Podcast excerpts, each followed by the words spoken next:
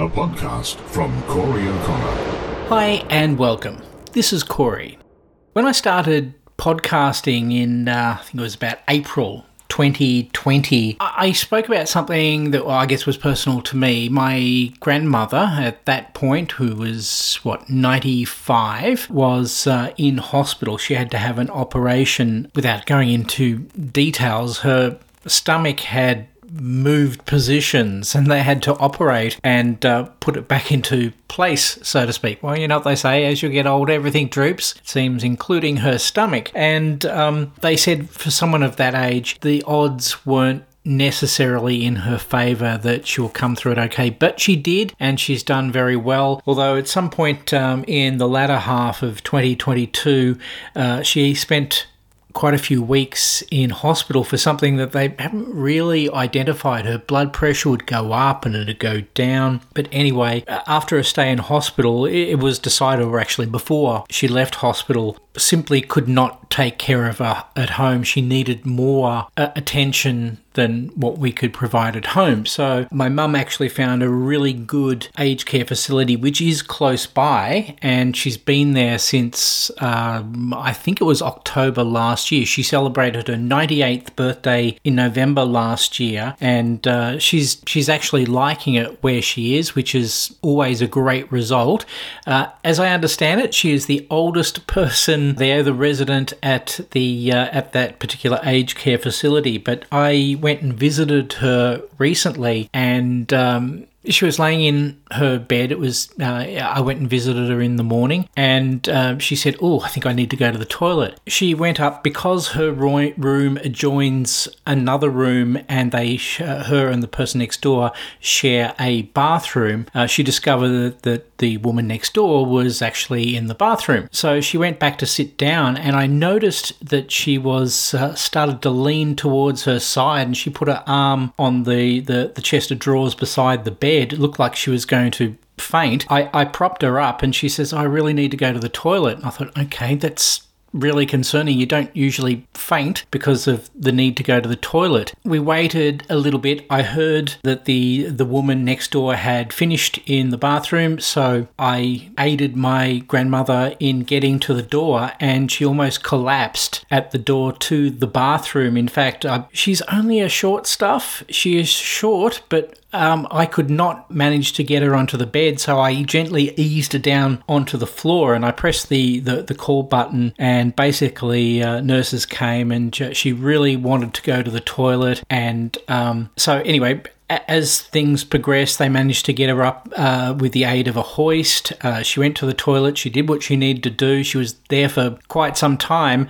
And despite the fact, and I know because I was on the other side of that door, the nurse said, Now you press the call button and we will come and get you once you're finished. Well, after I heard the toilet flush, I heard her wash her hands. I thought, You've just n- totally not listened to what that nurse had told you to do, and then she just wanders out as if nothing has happened. She she looked better, but um, she was a little unsteady, so I helped her back I- into her bed. But it just made, and as far as I know, from like I'm recording this on the day that uh, this happened, which was uh, the 25th of January, and at this point, as I record this, she is okay. She was feeling better. Uh, I joked with her. I said, uh, "You don't want to sit on the toilet for too long. You'll end up with hemorrhoids." So she was fine uh, when I left, and they were monitoring her.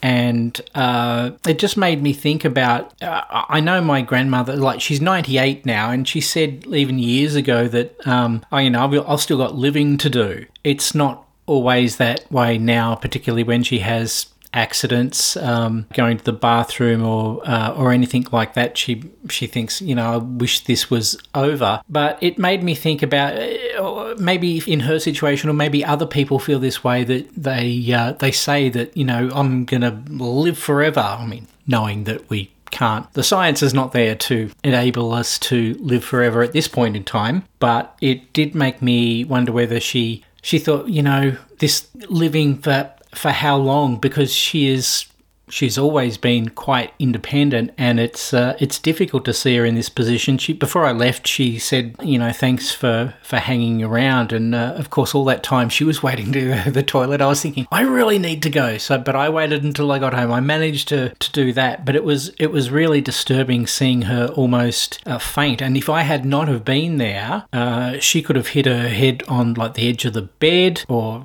you know, straight on the floor. Any sort of scenario like that, anything could have really happened. So it was just lucky that I was there. And uh, the doctor at the time said that I, I did the right thing. But it did make me wonder for myself because, like, you know, I, am not exactly at an age yet where I'd be thinking about what happens uh, when I get old and infirmed. But I've always said that I don't want to live beyond where I can manage myself. The, I mean, I imagine there'll there will come a time where I have to give up a, a, few things. I mean, I don't drive, so that's not something that I need to give up. But I'm sure there are other things. Like, well, I just simply can't do that anymore. But at what point do you think, okay, there are too many things that I, I can't do, and I don't I don't really want to like I want to be able to go to the bathroom myself unaided. And she is the only person in this aged care facility that doesn't have a walker or is in a wheelchair, she can get around self motivated. It just worries me when you get to that point. It's like there are more things that you can't do now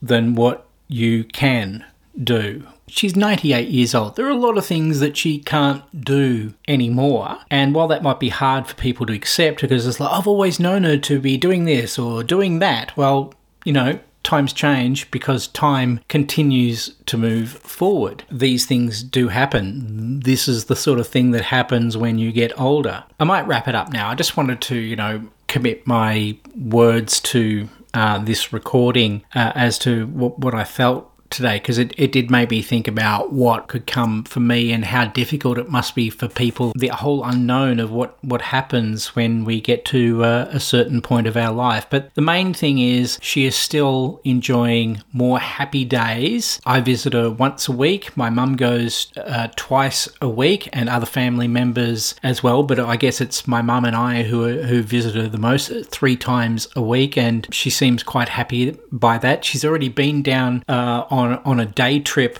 uh, by bus recently, so and she enjoyed that, and she takes part probably not as in as many activities that they do offer there uh, as she should, but she does participate in some of them, including bingo. So uh, she is living her best life as it is, and uh, I would like to think that if I was in a similar position, that I would be the same. New episodes can come out at any time, and the best way to be in the know is to subscribe or follow me on your platform of choice. Search for Corey. Yep, it's that simple.